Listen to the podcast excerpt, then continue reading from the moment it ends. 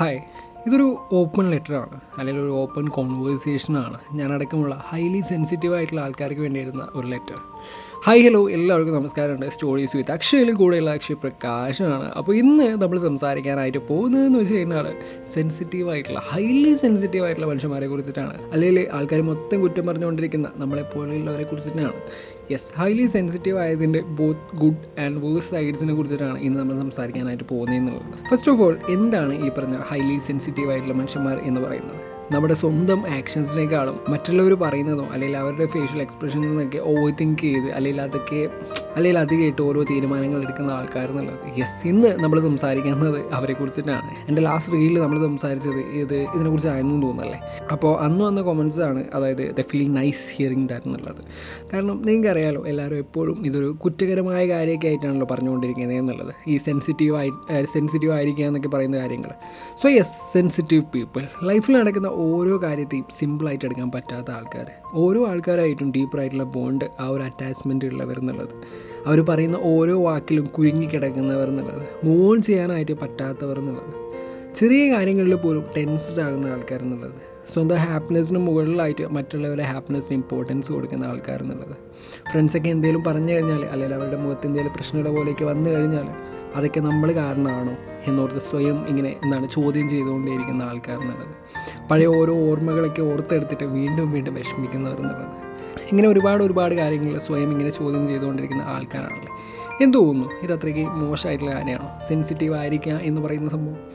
അത്രയ്ക്കൊന്നും അല്ല അല്ലേ? എന്താ പറയുക നിങ്ങൾ തന്നെ ഒന്ന് ആലോചിച്ച് നോക്കി മനുഷ്യന്മാരെ ഇത്രയും അൺകണ്ടീഷണലായിട്ട് സ്നേഹിക്കാൻ പറ്റുന്നത്.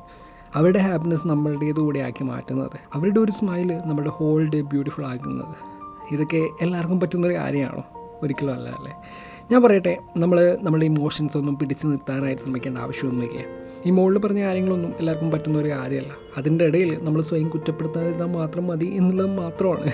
ആൻഡ് വേറൊരു കാര്യം എന്താണെന്ന് വെച്ച് കഴിഞ്ഞാൽ being too much sensitive is gonna affect your relationship yes doctor അല്ലെങ്കിൽ എറൗണ്ട് ഒരു റിസർച്ച് പറയുന്നത് ഫിഫ്റ്റീൻ ടു ട്വന്റി പെർസെന്റേജ് ആൾക്കാരും ഹൈലി സെൻസിറ്റീവ് ആയിട്ടുള്ള ആൾക്കാരാണെന്നുള്ളതാണ്. Highly sensitive people H S പികളാണെന്നുള്ളതാണ് and the thing is that they often tries to hide their emotions from others അവർക്ക് അത് അത്രയും ഡീപ്പായിട്ട് feel ചെയ്തിട്ടുണ്ടാവും. ബട്ട് സ്റ്റിൽ എന്താണ് അവർ അത് മറ്റുള്ളവരിൽ നിന്ന് ഹൈഡ് ചെയ്യുന്നു എന്നുള്ളത്.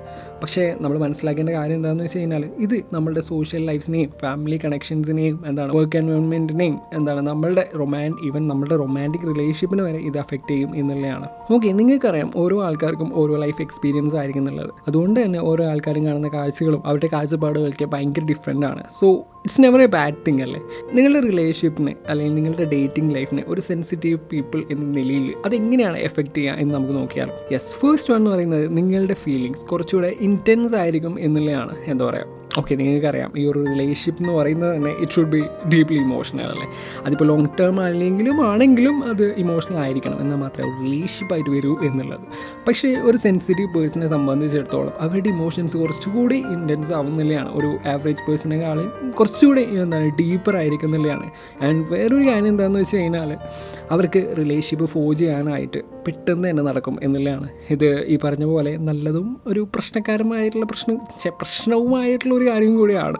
യെസ് കാരണം അത്രയും അറ്റാച്ച്ഡ് ആയതുകൊണ്ട് തന്നെ നിങ്ങൾക്കിടയിലുള്ള ആ ഒരു ഫീലിങ്സ് ആ ഒരു ഇമോഷൻസ് അത്രയും ഡീപ്പായിരിക്കും എന്നുള്ളത്.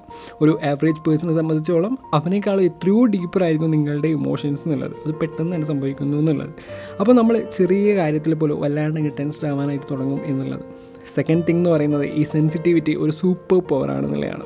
സൈക്കോളജി ടുഡേ പറയുന്നത് അനുസരിച്ചിട്ട് ഈ ഹൈലി സെൻസിറ്റീവ് ആയിട്ടുള്ള ആൾക്കാർ ഭയങ്കര റൊമാന്റിക്സ് ആണ് അല്ലെങ്കിൽ എന്താണ് ഐഡിയലിസ്റ്റ് ആണ് നേച്ചറേഴ്സ് ആണ് എന്നൊക്കെയാണ് പറയുന്നത്. അതായത് റിലേഷൻഷിപ്പിന്റെ ക്വാളിറ്റി ആണ് കേട്ടോ ഹൈലി സെൻസിറ്റീവ് ആയിട്ടുള്ള ആൾക്കാർ അവർ എന്താണ് മറ്റുള്ളവരെ ഹെൽപ്പ് ചെയ്യാനായിട്ട് നോക്കുന്നത് അവരുടെ പൊട്ടൻഷ്യലൊക്കെ കാണിച്ചു കൊടുക്കാനായിട്ട് മറ്റുള്ളവരൊക്കെ കേൾക്കാനായിട്ട് ചെവി കൊടുക്കുന്നത് അവരെ സപ്പോർട്ട് ചെയ്യുന്നു എന്നുള്ളത്. But the thing is that അവർ തിരിച്ചൊന്നും എക്സ്പെക്റ്റ് ചെയ്യുന്നില്ല എന്നുള്ളത്. സോ ഇറ്റ്സ് ഗ്രേറ്റ് ക്വാളിറ്റി അല്ലേ? സോ ഇതൊരു സൂപ്പർ പവർ ആണ്. So we are the superheroes right third one എന്ന് പറയുന്നത് യെസ് ഓവർ തിങ്കിങ് ആണ്. ലാസ്റ്റ് എപ്പിസോഡ് മുഴുവൻ നമ്മൾ ഈ ഒരു ഓവർ തിങ്കിങ്ങിനെ കുറിച്ച് പറഞ്ഞിട്ടുണ്ടായിരുന്നു എന്ന് തോന്നുന്നല്ലേ പോയി കേൾക്കുക. പറയാനുള്ള എന്താണെന്ന് വെച്ച് കഴിഞ്ഞാൽ ഇറ്റ്സ് ഓക്കെ എന്നുള്ളതാണ്. You might overthink but it's okay that's okay doctor അറോണിന്റെ book the highly sensitive person in love എന്ന് പറയുന്നത് അത് ആ ബുക്കിൽ പറയുന്ന കാര്യം എന്താണെന്ന് വെച്ച് കഴിഞ്ഞാൽ at least thirty four percent love റിലേഷൻഷിപ്പിൽ ഒരു എച്ച് എസ് പി ഉണ്ടാവും എന്നുള്ളതാണ്. അതായത് ഹൈലി സെൻസിറ്റീവ് ആയിട്ടുള്ള പീപ്പിൾ ഉണ്ടാവും എന്നുള്ളതാണ്. അവർ പറയുന്ന പ്രകാരം എന്താണ് ഇത്തരം ആൾക്കാർക്ക് റിലേഷൻ ഭയങ്കര അൺഹാപ്പി ആയിരിക്കും എന്നൊക്കെയാണ്. But I think it depends on the people അല്ലേ?